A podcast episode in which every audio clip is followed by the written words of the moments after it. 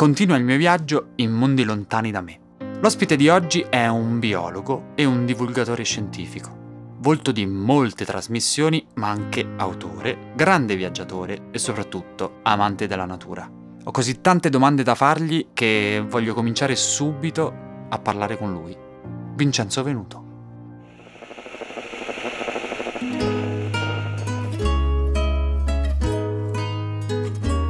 Vi chiederete perché dei podcast di Marco Mengoni e soprattutto perché si chiamano Riff.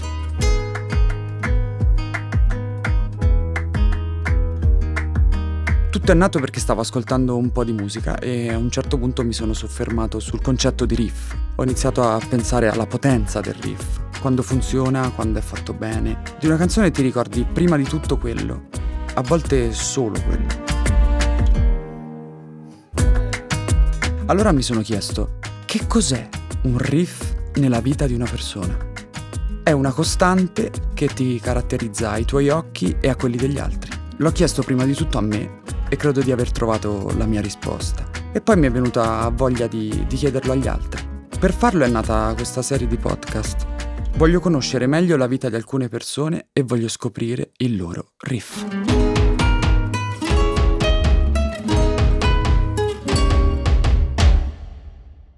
Oggi inizio questo, questa nuova puntata un po' tremando come una foglia perché c'è una persona che stimo molto, un essere umano che stimo molto e ancora di più perché il mio hobby, voi non lo sapete, però c'è chi ha l'hobby del bricolage, degli origami, del decoupage, eccetera, eccetera. A me piace per esempio leggere eh, il Salomon, un libro di biologia e quindi qui davanti mi trovo un'eccellenza, diciamo, in questo, in questo campo che è Vincenzo Venuto. Ciao. Benvenuto e grazie per aver accettato l'invito. Ma grazie a te di aver invitato. no, un piacere, un piacere eh, incredibile. Vorrei partire da una cosa, vorrei farti ascoltare un pezzettino del finale di un monologo di, di un mio vecchio concerto, del mio ultimo concerto in verità, che, che poi mi dirai, dici, ma che, che, ha a che fare con questa intervista? Però partiamo da, da qui ascoltandolo.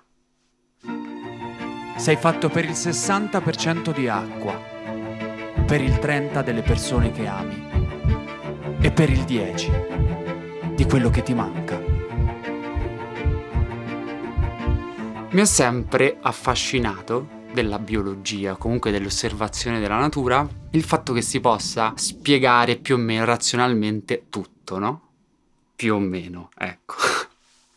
Noi abbiamo un po' barato, cioè il 60% di acqua era più o meno giusto, e il resto boh, perché ovviamente di cosa è fatto l'uomo? È tanto fatto di emozioni, quindi di sensazioni e la maggior parte delle volte si complica la vita da solo. Ecco, chiedo per Vincenzo come è fatto un uomo? Di che è fatto un uomo? Cavolo, che questa è una domanda tosta.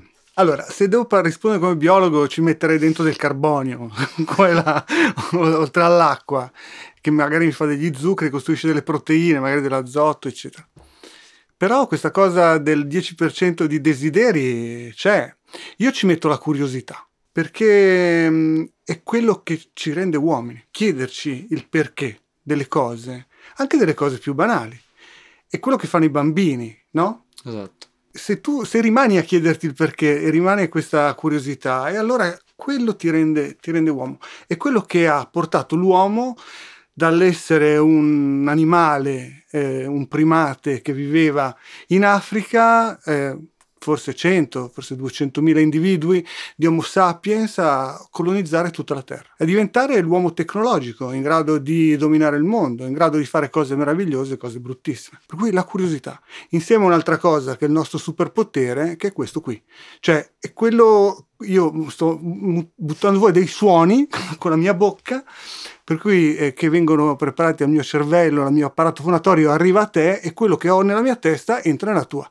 Per cui questo è l'altro nostro superpotere, l'uomo è anche questo. Poi dopo parliamo veramente di superpoteri, perché io devo fare delle domande che... Mm, voglio capire bene una cosa che ho sentito ultimamente. Faccio un piccolo parallelismo, no? Io mi ritrovo molte volte ad andare a vedere dei concerti essendo un musicista, ovviamente io entro eh, in un luogo da concerti, che può essere un palazzetto o uno stadio, e diciamo che me lo godo pochissimo. Cioè, nel senso, il mio lavoro un po' mi porta a analizzare tutto, cioè a contare quanti fari ci sono, come funzionano, come funziona lo schermo, eccetera, eccetera, sapendo ovviamente tutti i meccanismi che ci sono dietro. Ecco, nel tuo lavoro, quando tu ti trovi in giro, cioè ovunque, come ti ritrovi a guardare e ad essere immerso nel tuo lavoro stesso, cioè nel senso tu te lo godi o analizzi comunque tutto quello che c'è intorno? No, no, io non analizzo niente, io me lo godo e basta. No, quello sì, no, e guardo tutto. Non so, l'altro giorno ero in macchina, stavo andando sulla tangenziale, ero sulla tangenziale est, prendevo lo svincolo, ho girato un po', a un certo punto un picchio mi ha attraversato la strada e quello me lo sono goduto, I, i, i, falchi, i gheppi, che sono quei piccoli falchi che vedi in tangenziale mm-hmm. spesso, che si fermano a fare lo Spirito Santo, che guardano per terra. Quello, anche quello me lo godo. È logico che quando vado a fare i miei documentari in giro per il mondo, lì c'è anche la parte professionale, no? Non, è, non certo. c'è soltanto il godere e l'essere curioso di qualcosa, c'è proprio di do, devi fare questo, devi fare quell'inquadratura, devi avvicinare, devi trovare, devi lo squalo, il coccodrillo, questo quell'altro. Per cui è vero che c'è tutta quella cosa, però me la godo lo stesso, anche se c'è tutta la parte, come dire, professionale. Prima ancora, quando lavoravo in università, per cui giravo per l'Africa andando a registrare i pappagalli, perché quello era il mio lavoro all'inizio, anche lì era un godimento unico perché era lavorare nel posto più bello del mondo, ho lasciato il cuore. Ogni giorno, ogni momento, ogni ora, ogni secondo poteva succedere qualcosa di straordinario legato al lavoro che stavo facendo, un'osservazione particolare che nessuno aveva mai fatto, oppure magari un elefante che ti caricava, per cui c'era sempre qualche sorpresa e, e, mi, e mi godevo anche quella parte lì. Ecco, dato che li hai citati, era una, una delle prossime domande. Perché i pappagalli? Ah, quello è stato un caso. Cioè, i pappagalli nascono perché io eh, avevo iniziato, ma negli anni 90, a, usi- a usare il Mac. All'epoca era appena nato un programma di suoni, di analisi dei suoni, che si chiama Canary e l'aveva messo a punto la Cornell University. Per cui c'era questo professore con cui, lo, con cui avevo a che fare, ma ancora non, non, ci stavo facendo la tesi, che sapeva che io avevo il Mac, sapeva che c'era Canary in giro che lo poteva acquistare, mi ha detto ma ti va di fare una tesi con me sui pappagalli? Ho detto ma sui pappagalli? Ma andiamo in Africa. e allora, allora sì. E allora sì, allora ci vengo. Ho fatto la valigia. Quando chiama mamma Africa anche per me diciamo è... io ogni anno più o meno ci vado. Eh, io, guarda, saranno tre anni che non vado e devo dire che mi manca tanto. Tanto, tanto. Anche perché un po' l'Africa è venuta, è venuta da noi, cioè, stavamo parlando adesso di pappagalli. Sì. No? Io mi ritrovo molte volte, per esempio, nella capitale, ad essere circondato da pappagalli. Sì. E questo non so se è una cosa che mi, boh, mi fa piacere o dietro vedo un Mm, un qualcosa di strano. Non credo che sia proprio una migrazione come si vede nei cartoni o nei film di... allora, rispo- la, tipo, ti do una risposta da biologo e una risposta da Vincenzo. La risposta da biologo è che quelli sono alieni, che sono arrivati perché sono scappati, si sono adattati, quelli che, che vedi sono parrocchetti monaci o parrocchetti indiani o anche africani quelli verdi che vedi in Viangelo Emo ma, che volano. Esatto, ma dalla cattività. sì, sì, dalla cattività, per cui si sono adattati, si sono ritrovati e adesso vivono nelle nostre città tranquillamente, anche a Milano ci sono. Ora, da biologo quello è un alieno, per cui gli alieni non dovrebbero esserci, come le tartarughe, quelle con le orecchie rosse, come tanti bacarozzi che sono arrivati che uccidono le nostre palme, eccetera. Da Vincenzo, quando vedo, quando sento quel verso lì così acuto, forte, che prende tutte le frequenze, che sale alto alto, che sono abituato a sentire, cavolo, quello mi piace. che devo fare? Eh, lì parte l'emozione, non è, non è, più il biologo, è quello che si guarda sempre con la testa un po' per aria e vede le cose che lo circondano. Ecco, quello mi piace. Ma loro resistono, secondo te, perché? Perché non hanno boh, nemici Quel... o, comunque predatori? No, no, ce li hanno. Eh, all'occhio ci sono che li predano, eh, barbagianni a voglia, però si sono ben adattati, eh, trovano da mangiare tutto l'anno, non hanno bisogno di stare al caldo perché è un po' una favola che devono stare al caldo. Se hanno da mangiare questi uccelli possono stare anche, anche a Vienna, per esempio, vivono tranquillamente anche lì nei parchi di Vienna, gli danno da mangiare. Se hanno da mangiare, sopravvivono. Se non hanno da mangiare, no. Questa è una cosa che comunque mi chiedevo quando ero a Roma. Prima o poi incontrerò qualcuno e mi, dare, mi saprà dare una, una, una, risposta. Allora, quindi poi andando avanti, volevo chiederti di più sulla tua specializzazione. Beh, io ho fatto l'etologo, ecco, mm, come si può dire? Sì, ecco, su cosa... Su ecco, cosa facciamo finta che io non sappia assolutamente cosa vuol dire. Ok, allora, l'etologo è quello che guarda gli animali, attraverso il loro comportamento cerca di capire perché, tornano i perché, perché fa una cosa o perché non la fa. Per cui cerca di dare una spiegazione al comportamento degli animali. E rispondere è studiare il comportamento degli animali per capire perché fanno certe azioni o perché non le fanno. Vedere che anche in natura c'è una roba che ci riguarda, ci racconta qualcosa anche su di noi. Perché hai intitolato un tuo libro e anche un tuo podcast Il gorilla ce l'ha piccolo? Allora, in realtà quella era una domanda. Era perché il gorilla ce l'ha piccolo? E rispondere al motivo per cui la natura è stata così avara col gorilla, perché è avara, 3 centimetri è stata avara apre degli scenari sulla sessualità delle grandi scimmie e noi, guardaci, siamo delle grandi scimmie, per cui raccontare, perché il gorilla ce l'ha piccolo, ci può anche raccontare qualcosa su come siamo fatti noi dal punto di vista sessuale. Ma questa è una scusa, è una scusa per raccontare l'uomo attraverso l'osservazione degli animali. È un po' cercare di animalizzare l'uomo perché quello siamo, eh. siamo animali che ci mettiamo le scarpe, ci mettiamo la, la, giacca e i jeans, siamo animali vestiti, però siamo animali. È inutile che ce la raccontiamo su, cioè abbiamo i sentimenti, i desideri, quello che vuoi. Però se riusciamo a vedere anche quel nostro lato selvaggio, gli buttiamo un occhio, forse potremmo capire delle cose in più. Perché per esempio sul sesso, perché tutta la parte, de, questo è il titolo del podcast, il libro, parla di sesso, ma il libro non parla solo di quello. Certo. E io racconto nel libro che c'è questa mia amica che mi, de, che mi ha detto, quando ho sentito per la prima volta il podcast, tu non ti devi permettere di parlare dell'uomo in questo modo. Perché? Perché secondo Angela, chi poteva parlare di sesso erano i medici, i preti, gli psicologi, Ora un biologo che ti dà una spiegazione, che tenta di dare una spiegazione evolutiva su perché uno si innamora, per esempio, ecco, quello già Mm. Capito? Perché vai a toccare delle cose che sembra che le banalizzi, ma non banalizzi niente, cerchi di, dare, di guardarlo da un altro punto di vista, su quello.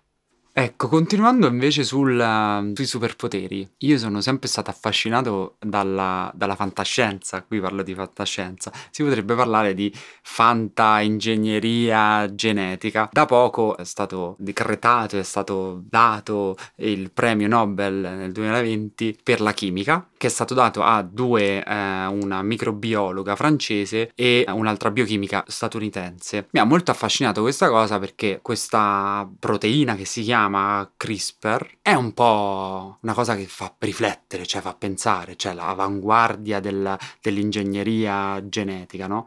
L'uomo sta andando molto avanti sta quasi pareggiando la, la, la, natura in alcuni casi. E quindi da una parte mi mette un po' paura, ma dall'altra hanno trovato questo modo di editare, diciamo, il DNA. Quindi per capire meglio io e anche le persone che ci stanno ascoltando, non parlando di ovviamente CRISPR, ma per esempio cos'è il DNA? Cioè, se me lo dice magari un biologo che ha già un po' studiato, più di me sicuramente. Allora, cos'è il DNA? È una molecola, è la molecola della vita, essenzialmente. È in grado di duplicare se stessa e al suo interno ha delle informazioni. Ha le informazioni su come siamo fatti, dal colore degli occhi all'altezza, da come parliamo alla forma, che ne so, delle nostre orecchie.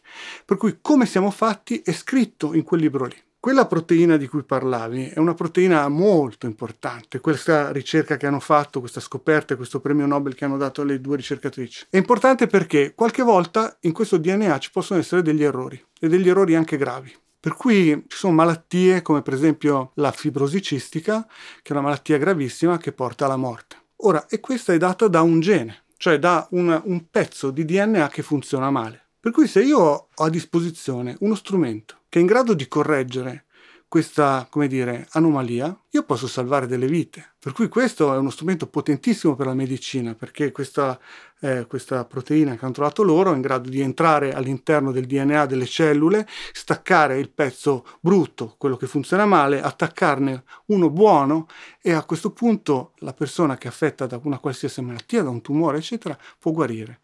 Questo è quello che avverrà al futuro. Questa è, è la scienza ormai, non è più la fantascienza. Se esatto. ci pensavi soltanto vent'anni fa, uno manco lo immaginava, non sapevamo neanche che avremmo potuto sequenziare tutto il DNA e sapere come siamo fatti proprio eh, un libro scritto con tutti i geni, quali sono e come funzionano.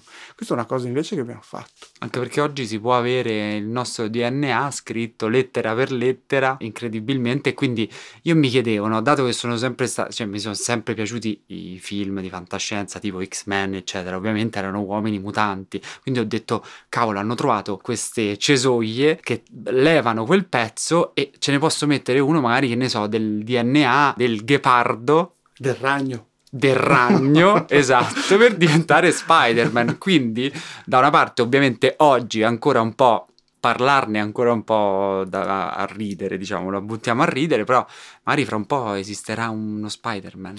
Questo... Potrebbe anche esistere. Oh, chissà, forse sì, non lo so. Adesso è fantascienza eh, però potrebbe essere. L'ingegneria genetica però non è una roba nuova, cioè non è una roba che facciamo adesso. L'ingegneria genetica nasce quando noi abbiamo iniziato a coltivare la terra. Tu devi sapere che eh, fino, mi sembra, all'epoca romana, eh, il grano, la spiga di grano, aveva, adesso sparo dei numeri a caso, però 5 chicchi di grano. Però si sono accorti gli uomini che avevano appena iniziato a coltivare la terra che c'erano delle, delle spighe che ne facevano 6 eh, e poi 7. Invece di mangiarseli, li tenevano. In quel piccolo campo si era raddoppiata, come dire, la produzione di cereali. Quella è stata ingegneria genetica. Il cane che noi adesso abbiamo a casa, che accarezziamo, portiamo in braccio, quella è ingegneria genetica, perché era un lupo quel cane lì. Adesso quante razze ci sono? Non so, 300 razze, tutte diverse, dal Chihuahua al, al Doberman. All'alano. All'alano, ecco. E, e lì è l'ingegneria genetica fatta perché l'uomo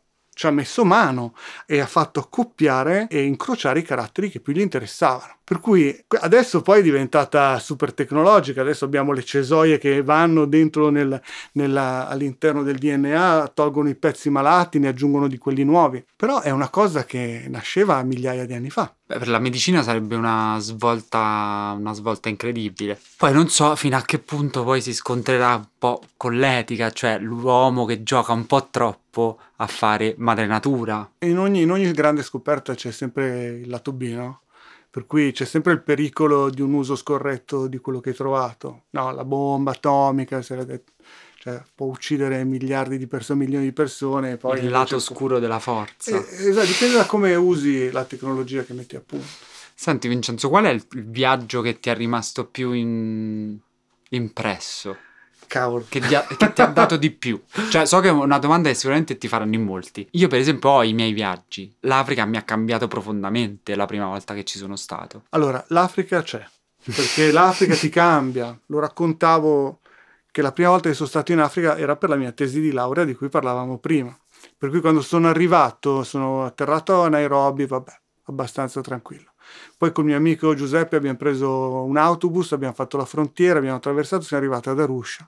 Vabbè, sì, c'è un bel paesaggio. Poi da Arusha abbiamo dormito una notte poi abbiamo preso una macchina e siamo andati nel Tarangire, che è un parco nel, del nord. E lì quando mi sono affacciato su quel promontorio lì, mi sono messo a piangere perché quel paesaggio lì ce l'abbiamo stampato nel DNA, secondo me.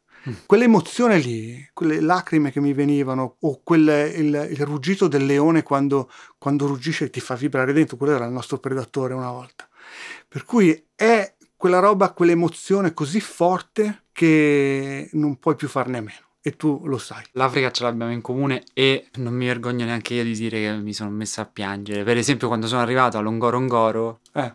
quando vedi tutta la vallata di sotto, dici ok. È un po', un po' sicuramente, come dicevi tu, è scritto. Prima parlavamo di DNA. Secondo me si è tramandato poi pian piano, anche perché venendo tutti da lì si ritrova un po', un po', casa, quindi mi sono sentito un po' a casa, anche se era la, il posto più all'opposto ovviamente, per esempio di Milano, che è la città dove vivo, però ero lì in mezzo, immerso nella natura e ho avuto pure io un attimo di mancamento e di pianto. Sì. Emotivo. Quella è casa, noi ci siamo evoluti lì, per cui non lo sappiamo, eh, perché ce l'abbiamo, è una roba inconscia. E poi questa è una spiegazione che do io un po'. Un po pure, a me, piace, ah, pure a me piace darmi questa spiegazione comunque. Eh, abbiamo parlato di, di, di, pappagalli, di animali, eccetera, eccetera. Ma Vincenzo da piccolo è sempre stato appassionato di natura, di animali o pensava ad altro? Cioè, magari, ne so, giocava a calcio, voleva fare il medico, voleva fare... A calcio no, ci giocavo così con gli amici, ma non mi ha mai interessato tanto.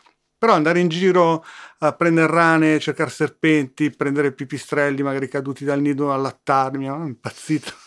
Gattini, andavo a raccogliere piccoli pesci quando nei canali quelli di irrigazione che poi vengono chiusi, rimanevano le pozze lì, erano lì a morire, per cui li raccattavo, li portavo, li guardavo, poi li liberavo quello è un, la passione per la natura è quello che mi ha sempre guidato, per gli animali, l'amore per gli animali essenzialmente. Però io per esempio in famiglia no? ho degli esempi, mm. cioè ho i miei cugini, mia zia eccetera eccetera, che sono da sempre stati appassionati di animali. Senti proprio questo istinto irrefrenabile di quando vedono un, un animale è, è, è, comunque una festa incredibile, vedi gli occhi che gli cambiano no? completamente. Però non hanno mai deciso di fare biologia, quindi c'è quel gap lì. Quello ah, è stata una decisione allora io ho fatto, sapevo che mi piacciono le scienze, per cui ho fatto il liceo scientifico. Il liceo scientifico ancora ancora ci sta. Biologia anche, perché biologia ti apre un miliardo di strade. Abbiamo parlato della genetica, abbiamo parlato della biochimica, abbiamo parlato di tutte queste materie belle e comunque interessanti, però io mi sono diretto verso la zoologia, per cui già mi si è ristretto, come dire, il, l'imbuto diventa un po' più strettino. Vabbè, però, per forza di cose, anche perché comunque nella biologia c'è sì, la biologia. tutto la biologia è tutto. È tutto. Vabbè, io ho scelto la strada della zoologia e va bene. Zoologia anche lì puoi fare tutto, puoi fare i censimenti degli animali, puoi andare... Per cui puoi anche guadagnare, come dire, uno stipendio, magari lavorando in regione o facendo il guardiaparco. No, ho scelto etologia, per cui l'etologia è lo studio del comportamento, per cui ancora... Si gioca ancora di più. Poi si è stretto ancora di più quando ho scelto di fare la, eh, la, la bioacustica dei pappagalli africani, cioè questo è proprio un malato di testa, veramente un malato. Per cui ora che lavoro può trovare uno che studia la bioacustica dei pappagalli africani, che sono soltanto nove cavolo di specie e neanche di più? Lì ho avuto la fortuna di iniziare come uno dei primi in Italia la bioacustica, per cui lì mi ha, mi ha aperto una, una strada una piccolissima strada accademica, diciamo così. Mi ha permesso di vincere un dottorato, per cui mi sono mantenuto e poi un postdottorato e poi devo fare due lavori per continuare a lavorare in università e poi si è aperta l'altra strada che è quella della, della divulgazione, della televisione, ecco eccetera. E allora lì a quel punto mi si è aperta la strada. Però capisci che questa passione qua mi ha, mi ha, portato a fare delle scelte un po' strane, che però devo dire alla fine, cioè, ho sempre fatto il mio, sempre, sono sempre riuscito più o meno a sopravvivere. Beh, sicuramente non, è, non c'è rimpianto. No, no, no, no, no. No, perché qui leggo, no, per esempio, se, se vado a leggere il tuo eh, curriculum, ah, vabbè, laureata all'Università di Milano in scienze biologiche, dottorato in ricerca in scienze naturalistiche e ambientali, eh, ha lavorato in Africa, ha insegnato etologia, biologia animale, conservazione della natura, redattore per MT Channel, video caporedattore, conduttore, eccetera, eccetera a un certo punto vedo nel tuo curriculum, dalla primavera del 2016, entra nella squadra di Forum come autore della trasmissione. sì, allora il mio. Io... Uno da Nairobi, cioè dalla, dall'Africa, dai pappagalli. Come ci arriva a Forum? Ci arriva eh, perché l'altro mio lavoro eh, che mi appassiona è l'autore. Per cui quello che a me piace fare è anche fare la televisione. Per cui mi piace raccontare e mi piace scrivere e Forum è arrivato semplicemente perché Barbara Palombelli eh, aveva bisogno di un altro autore perché si doveva fare una roba serale che poi all'epoca non si fece, adesso la sta facendo, però all'epoca non si fece, per cui io avevo appena finito di fare una roba che si chiamava I Live, Storie di sopravvissuti, che anche quello non è che c'entrava niente, ma lì facevo anche il conduttore, per cui mi sono trasferito a Roma per un anno, e non era proprio il mio, però mi sono divertito, è stata un'esperienza incredibile. Però era bello vedere, cioè all'interno di... Que- eh, Ok. Sì, mi dovevi vedere inginocchiato che suggerivo che cos'è, che cos'è. allora, adesso passiamo a un gioco. Perché? Vorrei trovare una spiegazione, dato che tu ne sai sicuramente tanto, di alcuni animali. Ci sono alcuni animali che le persone, l'opinione pubblica ritiene utili, poi soprattutto ultimamente, cioè diciamo si, si, si parla che ne so, magari di pipistrelli, no, perché sono gli untori di o no, siamo andati noi a rompere e loro stanno lì da molto più di noi, eccetera, eccetera. Quindi vorrei dare una spiegazione scientifica del ruolo che hanno a questi animali che ho messo in questa, in Ok, questa lista. Però noi adesso tu mi leggerai una lista Sì. e noi la guardiamo da un punto di vista dell'uomo, giusto? Noi la guardiamo da un punto di vista Vai, dell'uomo. Leggi. allora, l'ape. L'ape, vabbè, Eh. sto a dirlo. No, Cioè, l'ape è utilissima, im- impollinatrice, ci regala il miele. È Esatto, un animale sì. utilissimo, all'uomo è utilissimo. ecco. Per non esempio. soltanto all'uomo, eh. Alle piante, all'ambiente, è è un animaletto utile. E tante volte invece ci ritroviamo ad avere l'antagonista dell'ape, che è la vespa, e che quindi la vespa non serve a niente. Allora, la vespa in realtà serve nel senso che ha un suo ruolo all'interno delle- dell'ecosistema in cui vive, perché mentre l'ape raccoglie il, il- il polline, va in giro, raccoglie, fa la sua casetta insieme al suo alveare, la vespa è un predatore, è il, dire, il giaguaro o il puma del mondo degli insetti, per cui cattura altri insetti e se li mangia, per cui ha un ruolo anche Che è lei. un equilibrio, ovviamente, in Certo, natura. ha un ruolo anche lei. Ora, cosa serve a noi la vespa? A niente. Eh, ma difatti io vorrei arrivare alla fine di questi nomi di, di animali per capire se tante volte l'uomo nell'ignoranza, tutti gli animali che non portano qualcosa a noi o che non ci sembrano carini, non servono. E quindi Non è proprio così. Comunque continua la lista e poi ci arriviamo. pipistrelli. Ecco, il pipistrello è un animale incredibile. Perché l'altro lavoro che facevo era anche sulle vocalizzazioni dei pipistrelli che, come sai, usano ultrasuoni, Sì. suoni ad altissima frequenza. Per cui, allora, a parte l'interesse naturalistico di questi animali, sono anche loro impollinatori, anche loro eh, altri sono insettivori. Per cui, da un punto di vista umano, anche il pipistrello è un animale molto, molto utile, utilissimo. Sono animali molto interessanti ma poco conosciuti e l'altra cosa è che sono quasi tutti in pericolo. Medusa. Ecco, la medusa è un animaletto che all'interno del suo ecosistema anche lei ha un, ha un suo ruolo. A noi serve perché forse noi non, non- non lo facciamo, ma in, in Cina lo fanno e anche in Giappone se le mangiano. Per cui la medusa la puoi anche. A noi, ci dà, a noi ci dà Mangiare. solo fastidio perché non ti fa entrare in acqua. ah, no, no, ci sono le meduse, non entriamo. Non Esatto. ci buttiamo. Però anche la medusa, voglio dire, ha un suo, ha un suo perché all'interno dell'ecosistema in cui vive. Certo è che un po' riscaldamento del mare, un po' le cose che fa l'uomo, che butta in mare cose, eccetera, le meduse in alcuni mari stanno aumentando. Questo è un segnale di un mare che non sta troppo bene. Esatto, proprio parlando di mare, continuo con fitoplancton. Beh, il fitoplancton è perfetto, cioè il fitoplancton è la base della piramide alimentare di un oceano. Il fitoplancton, tra l'altro, è anche quello che ci dà l'ossigeno. Io ho fatto un reportage tempo fa sugli oceani, no? Era- si intitolava Oceani da salvare. Iniziava così: fai un respiro, e respiravo. Poi fanno un altro. Ecco, il secondo respiro ce l'hai perché ci sono gli oceani e perché c'è il fitoplancton che fa l'ossigeno e che ci dona ossigeno. Per cui il 50% dell'ossigeno che respiriamo avviene grazie agli oceani e c'è grazie al fitoplancton, che poi sono la base alimentare di tutta la catena alimentare all'interno del mare. Per cui direi che serve. Una biscia. Biscia, mi piace la biscia. Bisce, serpenti, caspita, sono animali, a parte che io li amo, li adoro, li amo tutti. Sono animali che sono utili anche all'uomo, perché sono tutti animali che ci tolgono dalle scatole, per esempio, i roditori. I roditori sono eh, quelli che entrano nelle nostre case, che si, ci mangiano le nostre provviste, parliamo dell'uomo di magari di mia nonna, eccetera, però comunque eh, servivano e eh, i serpenti mangiano roditori, mangiano, cioè sono predatori e i predatori sono sempre importanti all'interno di una catena alimentare perché sono quelli che regolano le dinamiche che ci sono in un certo ecosistema. Beh, poi per quanto riguarda i roditori si moltiplicano incredibilmente. Esatto, per cui avere i serpenti che tengono bassa la popolazione dei ratti piuttosto che dei topi è importante. Prima parlavamo di frequenze e quindi sicuramente il prossimo animale che è tanto grande, anche qui potremmo parlare di frequenze che noi non possiamo eh, sentire, cioè l'elefante.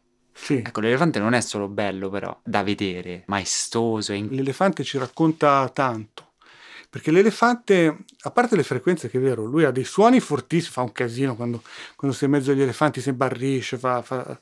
però ha anche dei suoni a bassissima frequenza, perché sono talmente grossi, mandano questi segnali che viaggiano per tanti chilometri. Per cui la comunicazione all'interno del gruppo degli elefanti è molto interessante eh, perché usano anche le frequenze come, come, le basse frequenze. Ma quello che a me interessa degli elefanti è come si comportano e come è strutturata la famiglia. La famiglia degli elefanti è una famiglia matriarcale dove c'è una nonna che gestisce le figlie, che, che, comanda anche sulle figlie delle figlie e che tiene a bada i nipoti e ce li ha tutti sotto controllo ed è lei che porta tutto il gruppo a dove c'è l'acqua, dove, c'è il, la, dove fruttifica quell'albero, dove c'è l'erba più fresca e per cui guida il suo gruppo eh, all'interno della savana. I maschi se ne stanno un po' eh, in disparte. La cosa eh, che mi ha colpito recentemente eh, studiando un po' questi animali è che la loro struttura sociale è talmente complessa che loro provano anche, come dire, dolore. Dolore per la perdita di un figlio o di un parente o di un amico. Questa cosa è stata studiata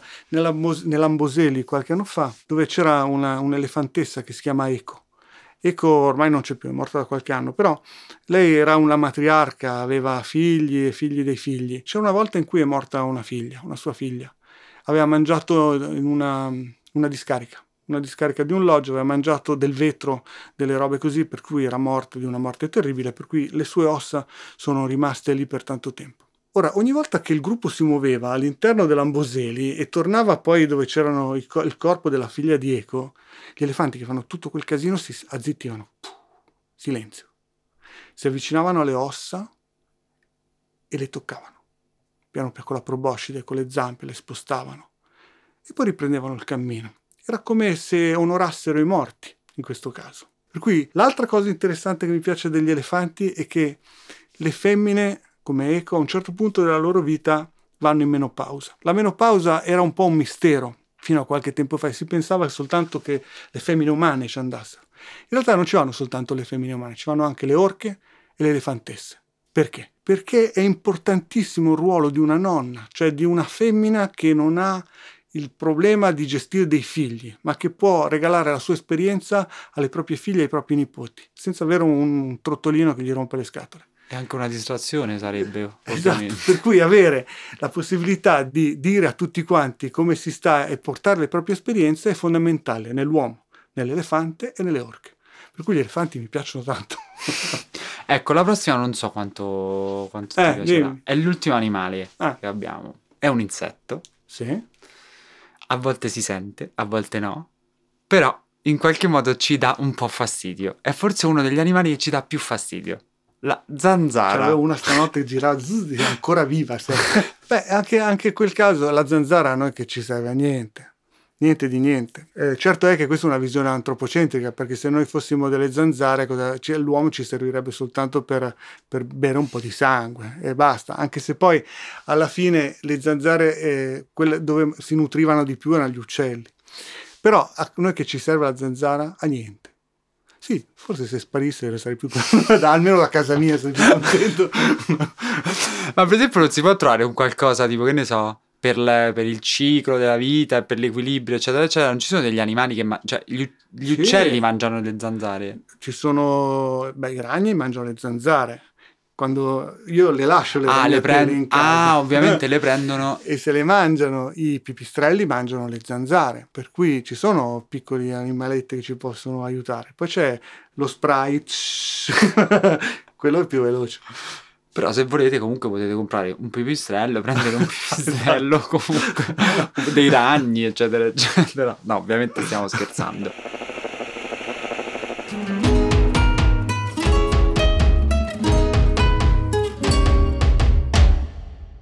Prima di lasciarti, Vincenzo, ovviamente c'è sempre questa cosa in questo programma che si chiama Riff. Riff è, diciamo, un, un nome, è un insieme di note che rende un pezzo che te lo ricordi. Ti ricordi più il riff di un pezzo che la, la, canzone stessa, o comunque il testo o la melodia.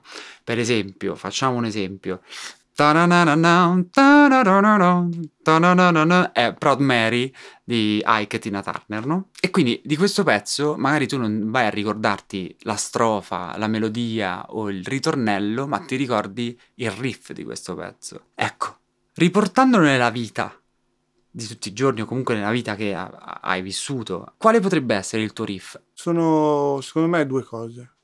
La prima cosa è quello che dicevamo prima, cioè la curiosità. E la curiosità legata, un po' legata a tutto, però eh, nello specifico agli animali, a quello che fanno, quello, quello è una cosa che c'è da sempre. L'altra cosa che, che mi piace raccontare, quello mi piace tanto.